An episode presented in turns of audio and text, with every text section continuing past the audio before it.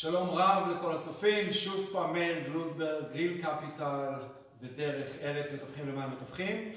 חייב להגיד מראש קודם כל, מדי פעם רואים, וזו הערה שמקבל כל הזמן, מדי פעם רואים אותי מציץ בטלפון, אני רק בודק האם יש שאלות מהקהל, שהכל משודר, אנחנו לא מקצוענים, הכל פה עובר די ספונטני, אז אני מתנצל מראש על זה. אנחנו היום נדבר על שיווק פרויקטים.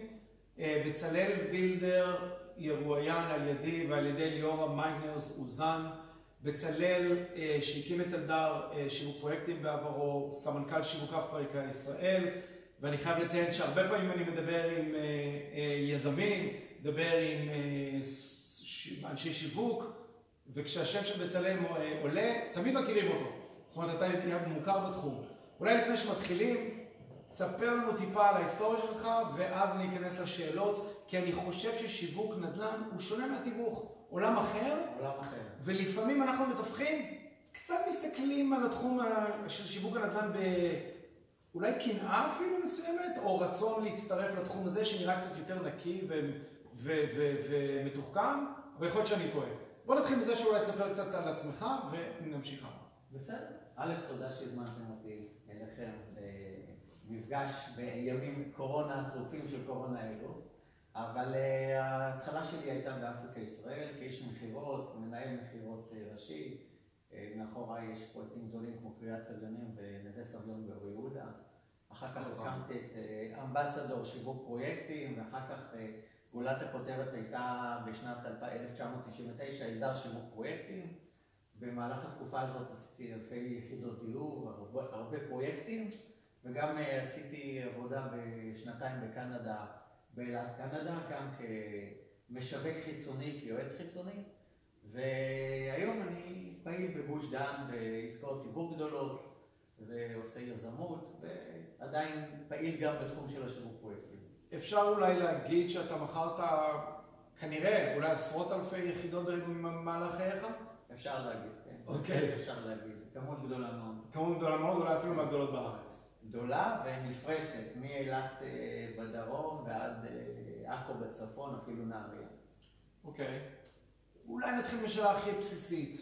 אני היום מתווך, אני מבין את התחום, הייתי רוצה להיכנס לשיווק פרויקטים. איך בכלל, איך נכנסים לתחום? איך מגייסים פרויקט? זה נושא שאפשר להסתכל על זה בכמה אספקטים, אבל הדבר הראשון זה להכיר את השטח ולהכיר מה קורה מסביבך. להבין מה הלקוחות רוצים, להבין מה המוצר שצריך, וברור שכשאתה יוצר את הניסיון הזה ואת הידע, אתה מחבר אותו עם יכולת שלך להגיע לקבלנים באזור הבנייה או באזור שבו אתה מתמחה. אם אתה מתווך בתל אביב או באילת או באשקלון, זה לדעת מי הגורמים שעובדים באזור שלך ולתת להם את השירות של השיווק פרויקטים, שהוא לא קל לכשעצמו. שהוא לא קל. לא קל. הפעולה היא הרבה יותר מסובכת, הפעולה היא הרבה יותר עם אחריות, אחריות משפטית, חוק מכר מקרקעין, חוזים, מפרטים, כל הדברים האלה. זה הרבה יותר מהיריעה הצרה של מתווך שעושה את הפעולת היכרות וזהו. אני חייב להגיד לך שלפעמים, באזורים שאנחנו עובדים בהם, ואנחנו מכירים את הלקוחות, נכנס פרויקט חדש, באזור שאנחנו מאוד חזקים בו, ואני מגלה שאת הפרויקט משווק בעצם, בלי שנדע בכלל. זאת אומרת, זה כבר משהו שנקבע הרבה הרבה הרבה מראש. מי שמשווק את זה זאת חברת שיווק חיצונית. והרבה פעמים זה מבלבל אותנו גם, כי היינו חושבים שאנחנו הכי מתאימים לזה. למה שיזם משתמש בחברה חיצונית? עד תחילת שנות ה-90 היה נהוג שרוב הקבלנים השתמשו באנשי המכירות שלהם, אם זה באיזה צריף במשרד המכירות, אבל הנושא הזה נהיה מודרני, כמו שעוד מעט נדבר גם על הטכנולוגיות החדשות. ולאט לאט מתווכי קבלנים חיפשו אנשים שמתמקצים בנושא, ובאמת צצו, ואני אחראי לשתי חברות כאלה, אמבסדור ואלדר פרויקטים, צצו חברות של חבר'ה שהיו מנהלי שיווק בחברות בנייה או בחברות שיווק לאט לאט, והם פיתחו את התחום, ונהייתה מומחיות בשוק הזה של שיווק פרויקטים, יש יתרון לקבלן שעובד על שניים שלושה פרויקטים, שעובד עם חברת שיווק או עובד עם מתווך מקומי, זה תלוי. יש יתרון בזה שהוא עובד איתם, כי הוא לא נמצא ומקבל אינפורמציה רק מהאנשי המכירות שלו, אלא הוא מקבל פתאום ידע שהוא רחב יותר, הוא פרוס לאורך השוק, הוא פרוס לאורך העיר, פרוס לאורך המדינה, וזה נותן לו תחושת שוק או אינפורמציה שחשובה מאוד ליזם, שידע מה קורה בשוק. אתה, אתה מתכוון בצורה רוחבית. אני מדבר לא. בהחלט בצורה רוחבית, כאילו לדעת מה קורה, נגיד אם נדבר על רמת השרון, אז נדע מה קורה ברמת השרון, איפה יש אה, תנועות של הלקוחות, לאן הם זורמים, מה מוכרים יותר, מה קונים יותר, שלושה או ארבעה או דירות גדולות. והצורך של הביקושים או הצורך של הבנת הקליינטורה שעומדת לקנות הוא דבר מאוד חשוב ליזם בהתחלה, כדי להבין איזה מוצר לתכנן. וגם זה יכול לרדת לסוג הדירה, לתכונות הדירה, לגדלים של החדרים, הרכבת הדירה, וכל הדברים האלה דברים שמאוד חשובים בתחום של השיווק פרויקטים. באופן אידיאלי, מתי הכי טוב לקבלן לתת למשווק להתחיל לעבוד על פרויקט?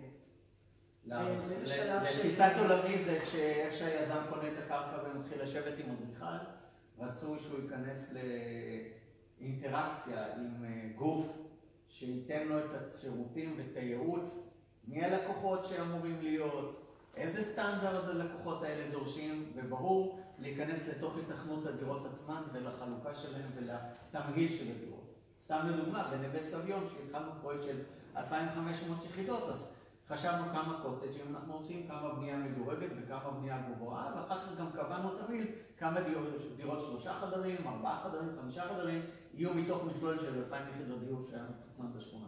ושאת זה עושים אחרי שאתה בודק... בשלבים ממש של נכון, ה... ואחרי שאתה עושה גם אה, עבור הקבלן את בדיקת השוק כדי לדעת בכמה כל דבר אמור להימכר, כן, כן. איזה גדלים צריכים להיות לדירות שלושה וארבעה חדרים, נכון. מה המפרט הטכני שנדרש לכל דירה ודירה, כדי לעשות את התמחור. כל זה, כל הנתונים האלה מגיעים ליזם או לקבלן, והוא צריך לתמחר אותם כדי להבין ולראות שהמוצר הסופי שלו מתנגש, או המחיר הסופי מתנגש ועומד קנה וקנה עם אה, העלויות שלו של הקרקע ושל הביצוע.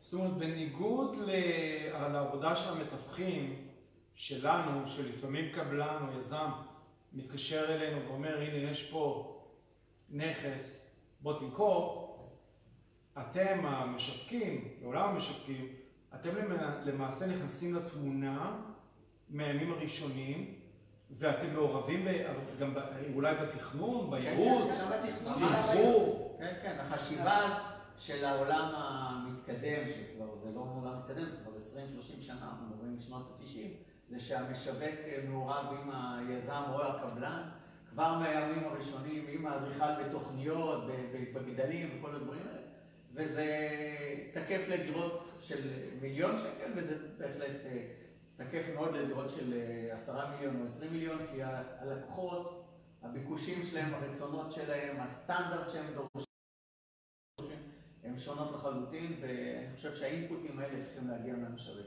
זאת אומרת, זה קצת מקצוע אחר. זה טיפה... שונה. טיפה שונה, כן. טיפה שונה. אחד הדברים החשובים לעשות זה לעשות בדיקת מתחרים, אבל מעמיקה.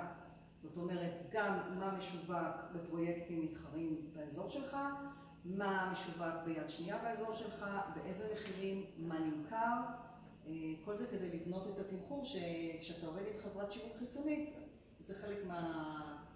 כן, זה חלק מהתפקידים שלו, זה לעשות את התמחור. בהחלט, אבל אה, אנחנו מדברים על שיווק, סתם דוגמא, וניקח את קריית אונו בפתח תקווה, זה בשבילי אזור אה, טריטוריאלי אחד, או תקרא לזה בקעת אונו, שזה אפילו יהוד, קריית אונו, גבעת שמואל בפתח תקווה. אז כשאתה מסתכל בתור מתווך בפתח תקווה, ואתה משווק דירה בפתח תקווה, או משווק פרויקט, צריך להסתכל גם על הפרויקטים המתחרים שלך, אפילו בהוד השרון, כדי להבין את השוק, וזה לאו דווקא החצר הקטנה שלך. זאת אומרת, יש ראייה יותר רחבה. יותר רחבה, להבין מי המתחרים שלך, מי האנשים שיכולים לגנוב לך את הלקוחות, ובהתאם לזה גם לעשות את התכנון של הפרויקט או את המוצר, ובשלב יותר מאוחר, המשווק אמור להבין או לעזור למשרד הפרסום לתת את האינפוט בכל הנושא של הפרסום והמכירה. תהליך השיווק של הפרויקט, מה שנקרא. אני חושב שזה אולי מסביר גם אה, למה אנחנו רואים יזמים שמשתמשים באותה חברת שיווק, לא משנה באיזה עיר היא נמצאת. זאת אומרת, יש איזה מעין, זה נכון, אני טועה בזה, לפחות אני יודע את זה מחו"ל, שיזם בדרך כלל מחובר לאותה חברת שיווק, ואותה חברת שיווק די הולכת אחריו.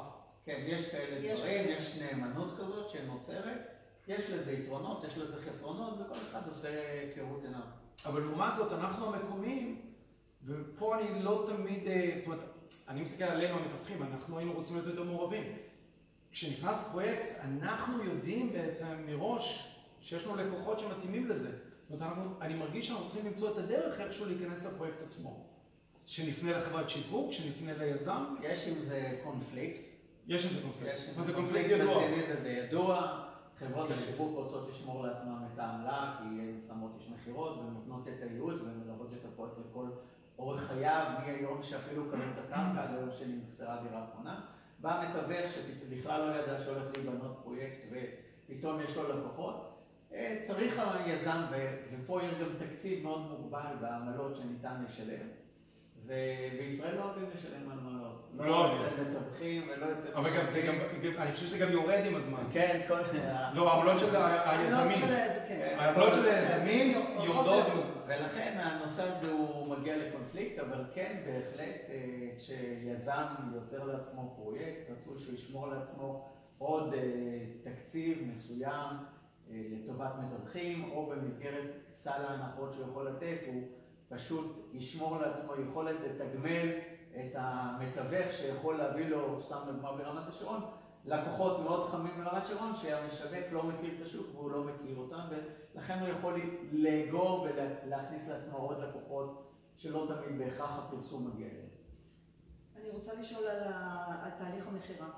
אה, מהניסיון שלי כמי שניהלה גם אנשי מכירות בפרויקטים וגם מתווכים, אה, שיטת המכירה, עבודת האיש שיווק, המתווך, איש המכירות, היא לחלוטין שונה, שונה לחלוטין. כשעובדים על דירות יד ראשונה, על שונה הנייר, לחלוטין. זאת אומרת דירות על הנייר מה שנקרא, לבין דירות יד שנייה.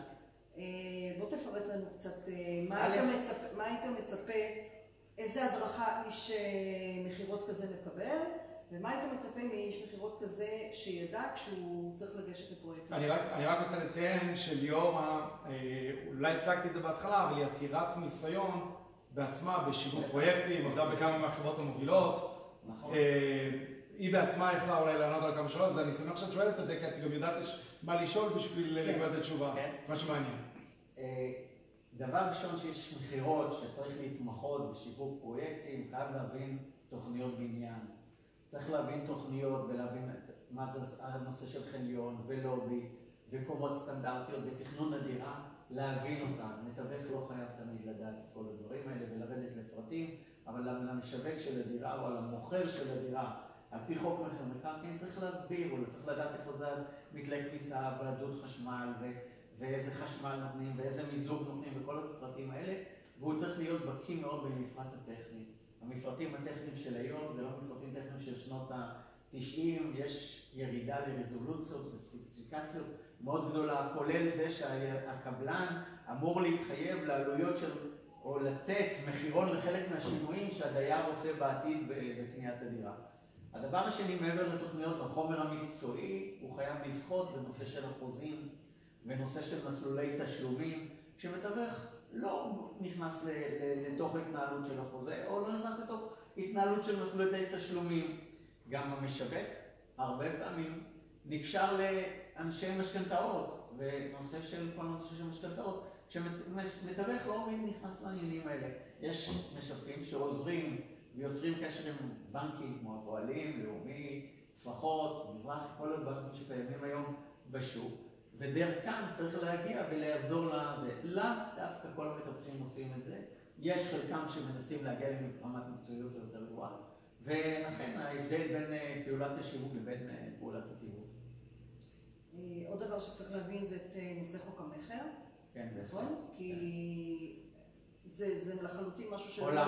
לא קיים בדירה שאתה מראה שהיא דירה מוכנה והיא as is. מה, מה קורה מבחינת אה, חוק המכר? כל הנושא של החקיקה, כל הנושא של חוק המכר, ברור שאיש מכירות שמשווק פרויקטים חייב לקרוא את החקיקה, לדעת, להיות בקיא בה.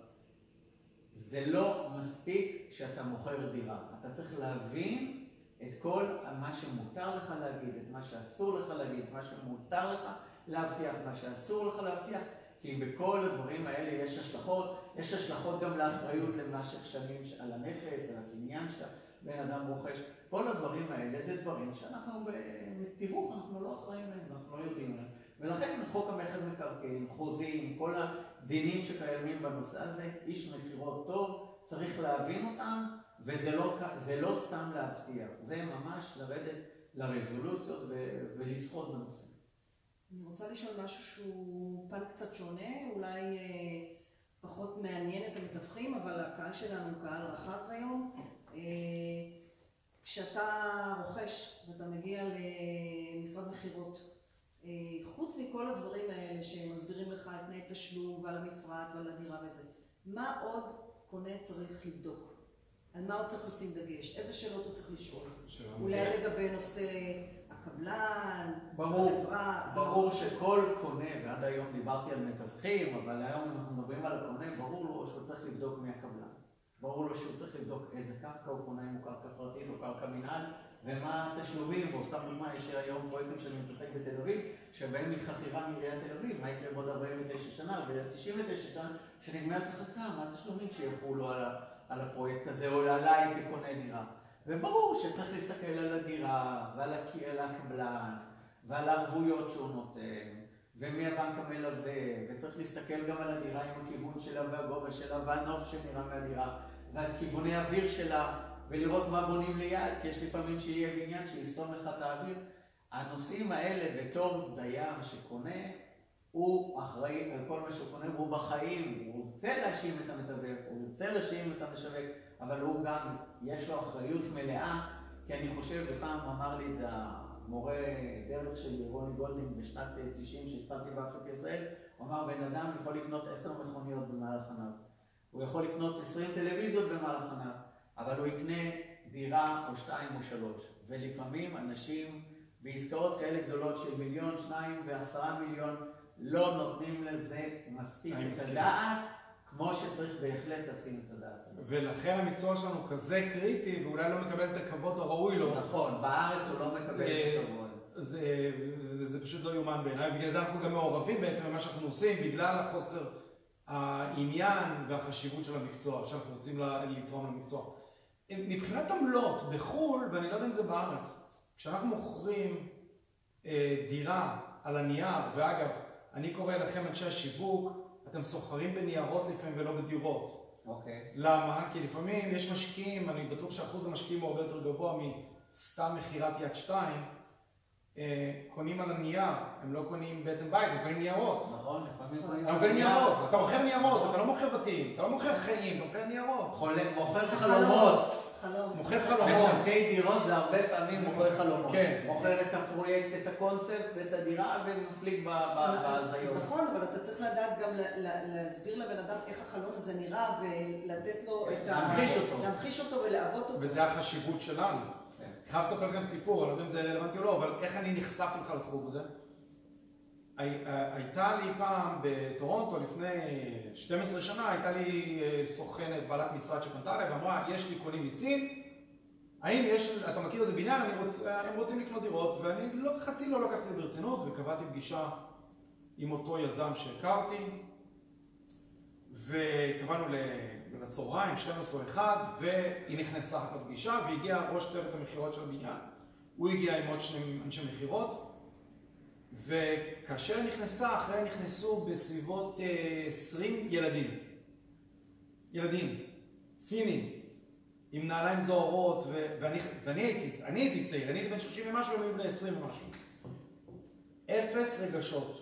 סינים, עולם אחר, אתה לא מבין כלום, הם הסתובבו שם, היו תוכניות על הקירות, הם הסתובבו, לא חיוך, לא שאלות, לא כלום, והתחילו להוציא טפסים וכולם התחילו למלות.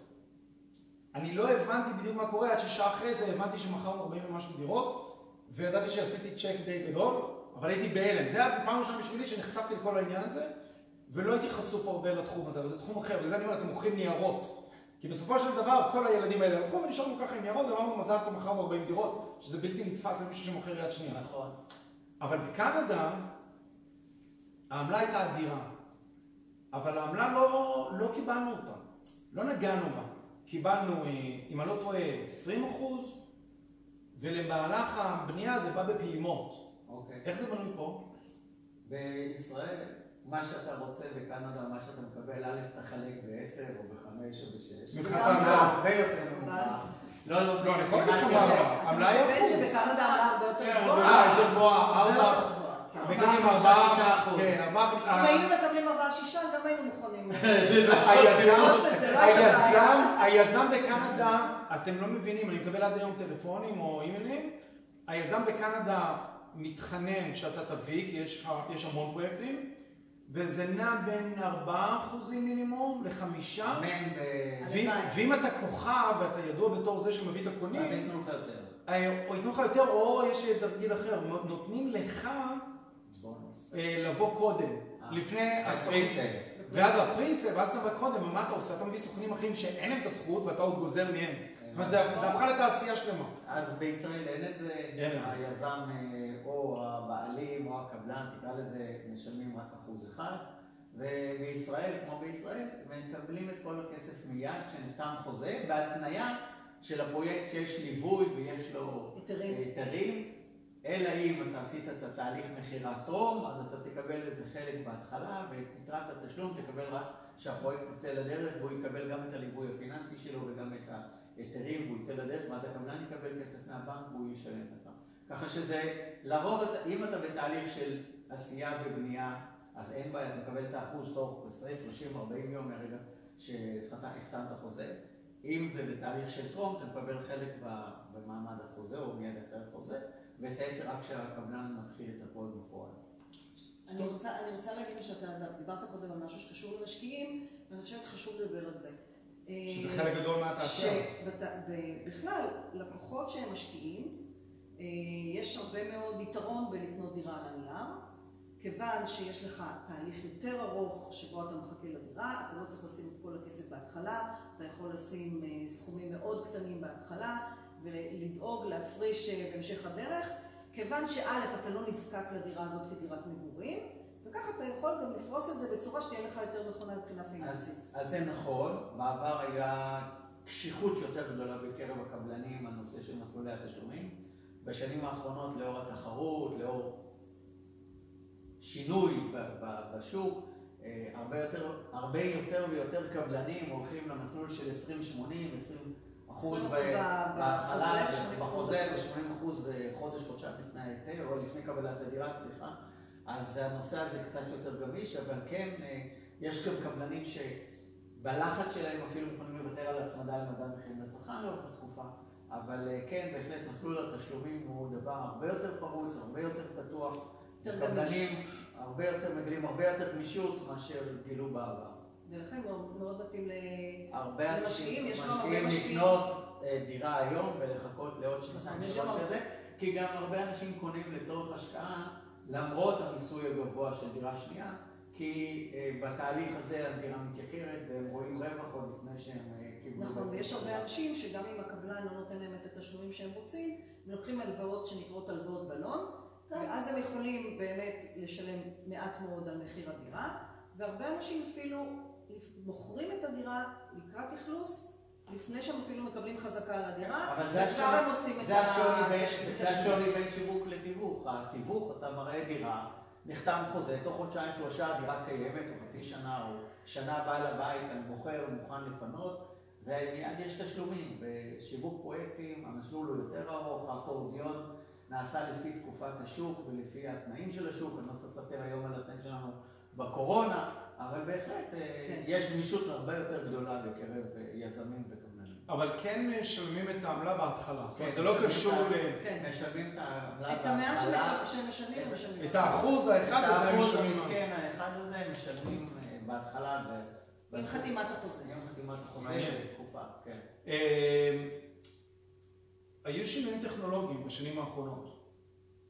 זה לא, זה, אני משער שהשיווק היום הוא לא אותו שיווק שהיה בזמנים שאתה עסקת בזה לפני 20 שנה אפילו. זה נכון, אבל זה עדיין לא מספיק. כלומר, יש, ואני שיווקתי ב-2001-2002 פרויקטים בכאן בטורונטו של חברת Tridel, שכבר אז היינו עשינו את זה אונליין ואפשר היה להיכנס.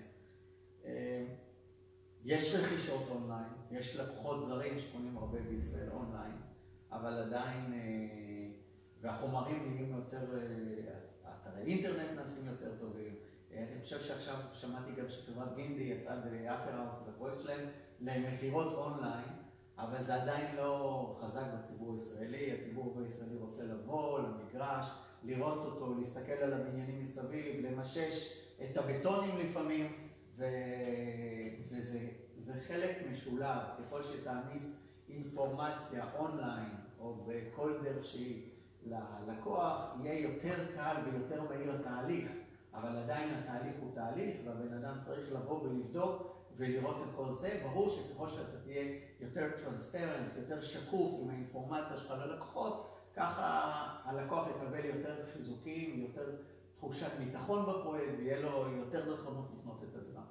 אני חושבת שאחד השינויים הגדולים בנושא של הטכנולוגיה זה דווקא הקטע של הפרסום.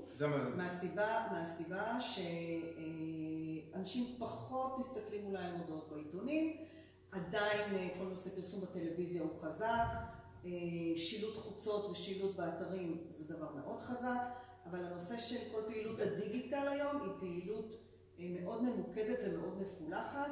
העולם הדיגיטלי יודע לתת לנו היום פתרונות ודרכים לעשות את הדברים בצורה יותר ממוקדת ולא לפזר הרבה כסף על אנשים שהם לא קהל היעד שלך. יש לך אפשרות למצוא את קהל היעד שלך בצורה מאוד מאוד ספציפית. מאוד נקודתית. ומאוד נקודתית, ולדעת איך למשוך אותו כדי להגיע פיזית לפרויקט. האמצעים הדיגיטליים הם נכונים, הם מאוד מאוד עוזרים. סתם לדוגמה, אם יש לנו פרויקט באשקלון, אנחנו יכולים לפתח את כל האנשים שגרים באשקלון, את כל האנשים שעובדים באשקלון, אם זה באמצעות הטלפונים, באמצעות הפייסבוק, באמצעות כל מיני אפליקציות אחרות שמעוררות לנו איפה הם מסתובבים.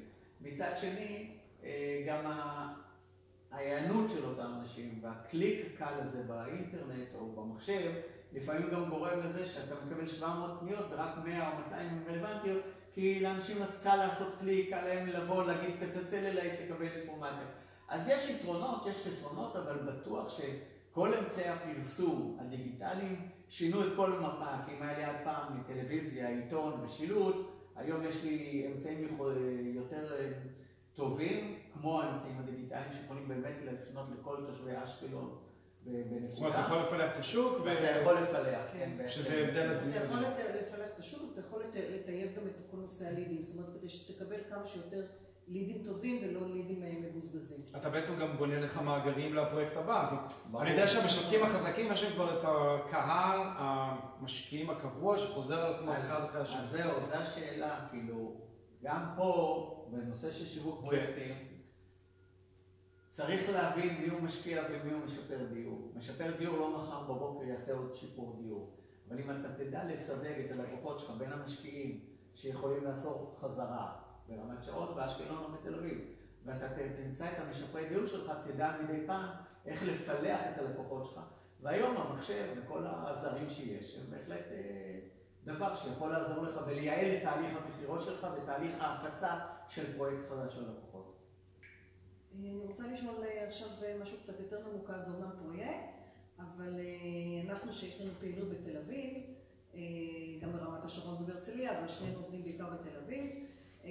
אתה יכול לדבר קצת על כל נושא פרויקטים של תמ"א, במיוחד תמ"א 2? אגב, נזהרתי לנגוע בנקודה הזאת, כי אני יודע שזה יכול לפתוח פה ערוץ שלם של אינפורמציה.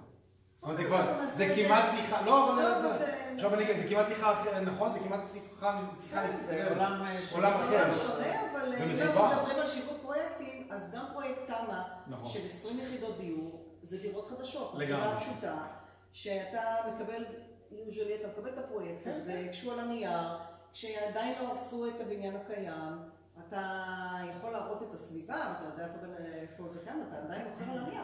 נכון. כן, כן, המכירה על הנייר. לא, המכירה היא אותה מכירה. המכירה של פרויקטים חדשים, בייחוד אם אנחנו מדברים על חברות שהם מתווכים שלוקחים פרויקטים ומקימים אצלם מחלקות לשיווק, אז בהחלט, א', המקצועיות היא דבר מאוד מאוד חשוב, והידע הזה.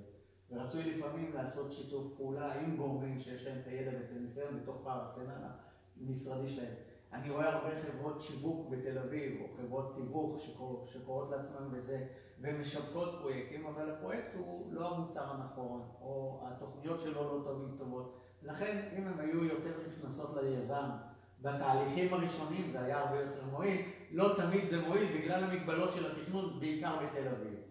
אבל בהמשך לזה, בהחלט אה, יש אפשרות להרבה שיתופי פעולה. יש אפשרות להרבה פעילות בנושא הזה, וכן, התמ"א 2 בתל אביב בעיקר, היא נדבך מאוד מאוד חזק, שיפרוץ מאוד מאוד חזק. וכן, אה, למתווכים בעיר יהיה יכולת אה, להיחשף ליותר, יש כמות אדירה של דירות שהולכת לצאת בתמ"א 2 בליכוד ברוב הארבע. אבל הידע, הידע הנדרש יהיה עצום, זה לא אותו ידע, זה כבר לא אותו מתווך ש... עסק בלמכור יד שנייה בשכירות. זה כבר מקצוע, זה ממש התמקצעות. לכן צריך למצוא את המתווכים או את המשווקים, או תקרא לזה המשווקים מתווכים שחברו ובנו להם אה, מסגרת פעילות עם אנשים שיש להם את המקצוע, כדי שיכוונו את אנשי המכירות, כי זה לא מספיק שיש לך 500 רשימות או אנשים שמתעניינים בדירה בתל אביב. צריך לדעת להכווין אותם לגדלים, למחירים, לטווחים, לסוגים של דירות. המגוון הוא גדול והיריעה על זה לשיחה היא רחבה מאוד. כן. אה, אני רוצה להגיד שכקבלן, שאתה אומר, אוקיי, האם אני פונה למשווק או אני פונה נגיד עכשיו לסוכן מקומי שמתמקצע באזור מסוים. אז זה נכון שאתה אומר, כן, אבל יש לו המון המון לקוחות באותו אזור. אוקיי, ממצים את זה מאוד מהר. כן ממצים את זה. ממצים את זה מאוד מהר. אתה בוא נגיד עכשיו שאתה פותח פרויקט באזור יהודה המכבי ואתה פונה למתווך באזור יהודה המכבי, בתל אביב. אתה אומר, אני יודע שיש לו המון המון לקוחות באזור הזה ואני סומך עליו שהוא יביא לי את הלקוחות. זה שיש לו לקוחות זה מצוין, לא בטוח שהוא יודע למכור דירות על הנייר כמו מישהו שיש לו בזה ניסיון, וגם הרשימות האלה, זה ממצה את עצמו. אתה עושה את הפתיחה של הפרויקט, אתה יורה לכל הלקוחות, באיזשהו שלב זה נגמר. הרי זה לא ongoing כל הזמן, אנחנו מדברים, טווח של פרויקט הוא טווח של שנתיים. זאת אומרת, אתה צריך כל הזמן לייצר לקוחות אה, חדשים, לקוחות חדשים וביקוש חדש, וכל פעם להביא רעיונות, וכל פעם לעשות אה, איזשהו פרסום שנוגע לאיזה נקודה שהיא קצת שונה. הלקוחות שנמצאים בארסנל שלך זה משהו שמתמצא, אני מניחה, בפריסט. אחר כך זה כבר עבודה אחרת לחלוטין. אבל אני כן רואה יתרון אם אתה חברת שיווק ואתה עושה פרויקט ביהודה מכבי, אולי לפנות למתווכים החזקים באזור ולהזמין... ולעשות שיתופי פעולה, אבל הם לא נוהגים לעשות את זה. אנחנו ב... אני בחו"ל, אני יכול להגיד לך שכן נוהגים לעשות את זה, מזמינים אותם. אני לא שם, אני מרגיש שאולי בגלל שאין פה הרבה עמלה, כולם קצת... אה, כן, זה חלק מהתהליך, זה חלק מהבעיה, אבל אה, צריך לפתוח את זה וצריך לדבר על זה, וצריך לנסות לעשות יותר שיתופי פעולה, כי עדיף אה, למכור שתי דירות או עשר דירות בשנה משיתוף פעולה מאשר אפס מאי שיתוף פעולה, ואני חושב שבנושא הזה יש יכולת לשיתוף פעולה מאוד מאוד פורה בין... מתווכים שגם מחזיקים לפעמים פרויקט לשיווק והם לא יודעים איך להתמודד איתו מול גורמים שיש להם את הניסיון ואת היכולות לתת להם את הרקע הנוסף ואת הנדבך הנוסף במומחיות שכזאת. אגב, אנחנו, אה, אני לפחות דוגל בשיתוף פעולה, אני מאמין שבסופו של דבר זה לטובת הלקוח וזה מה שחשוב. כל עוד טובת הלקוח בעינינו, אז אה, אני חושב שהשיתוף פעולה זה הדרך אה, הכי. הדבר החשוב בסופו של דבר לקבלן וליזם זה לנסות למכור את הדירה ולנסות למכור את הדירה במחיר המרבי או המקסימלי שניתן לעשות, וזה השירות שאנחנו נותנים לאותם יזמים קבלנים שפונים אלינו. יש עוד לקראת סיום, יש עוד משהו שאתה חושב שאני צריך לשאול ולא שאלנו?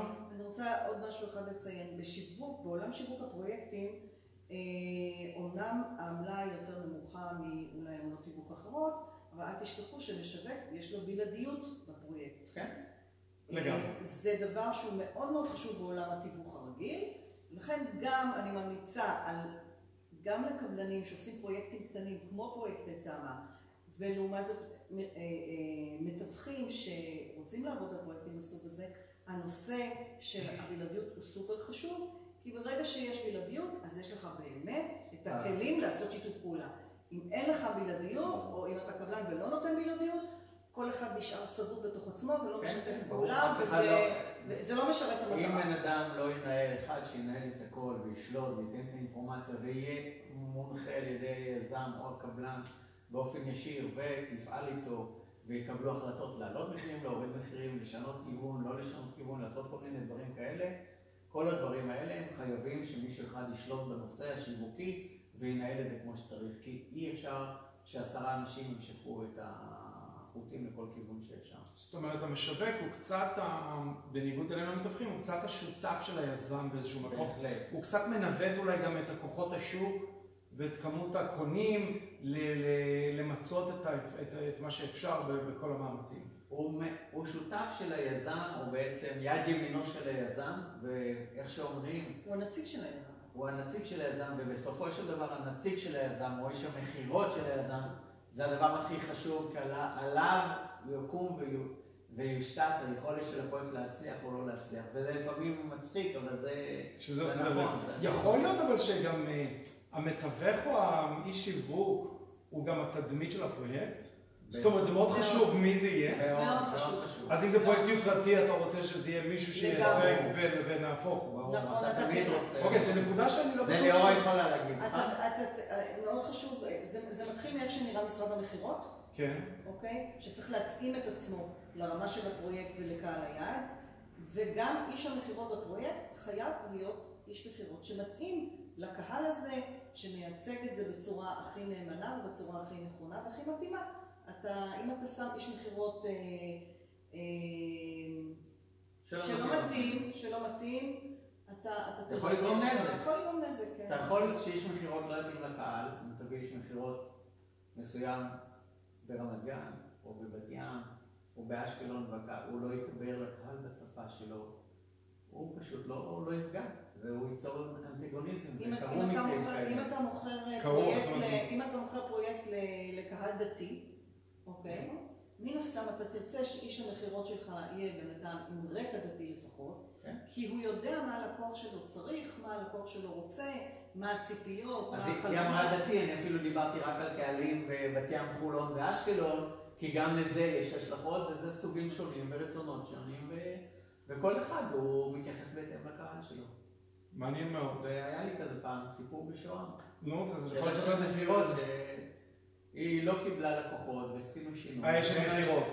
הבאנו אשת מכירות אחרת, שהיא הייתה יותר אה, אה, מוכנה לקבל את הקהל שהגיע מחוץ לתחומי שוהם, מהערים מסביב, וכתוצאה מזה שצבע המכירות אה, גדל בצורה משמעותית.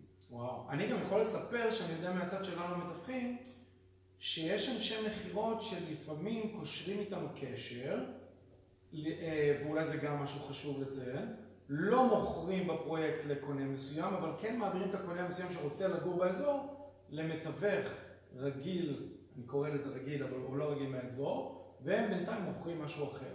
זה בעיה מאוד גדולה בשיווק. בעיה ידועה. איומה. בעיה מאוד גדולה בשיווק. אפילו ניגוד אינטרסים. נכון. בדיוק, אבל אני יודע כשאתה שזה משווק... ולכן אתה צריך לבחור טוב טוב את אנשי המכירות שלך. שיילחמו על כל בן אדם, לא יגידו, אוקיי, הוא לא קנה אצלי, בוא ניתן אותו למתווך אחר. זהו, וזה זה- לא רק זה, גם- יש אתה- לפעמים אה, מתווכים שמקבלים פרויקט לשיווק, ופה הם מקבלים אחוז, אבל אם הם ימכרו לאותו לקוח שהגיע מהפרסומים של הקבלן, הם ייקחו אותו לדירה, יד שנייה הם יצליחו להרוויח שלושה אחוז. זה נקודה של המון לויאליות ויושר ו... זאת אומרת, זה. דברים מאוד מסוכנים, ובהחלט אותו יזם, אותו קבלן, צריך לבחור את האנשים שיהיו להם מספיק אמינים שיעשו את העבודה בצורה נכונה, ושלא יסיטו את הלקוחות שהוא מביא למתווך, שהמתווך... לא שהוא. מביא כי הוא בדרך כלל מפרסם על חשבונו. פרסום, כן. שמדברים על- אה, תקציבים גדולים בדרך. אחוז ושני אחוז מסך הכל, מסל המכירות. כן. וואו. אחוז או שני אחוז מסך? אחוז עד שני אחוז. הפרסום נגזר באחוזים, תקציב הפרסום של פרויקט נגזר באחוזים מהתקבולים המתוכננים של הפרויקט. זאת אומרת שאם היית מתוכנן למכור עשר דירות בארבעה מיליון ויש לך תגמולים של ארבעה מיליון, אה, ארבעים מיליון. שקל בפרויקט, אז הסל פרסום שלך יהיה בין 400 ל-800 אלף שקל.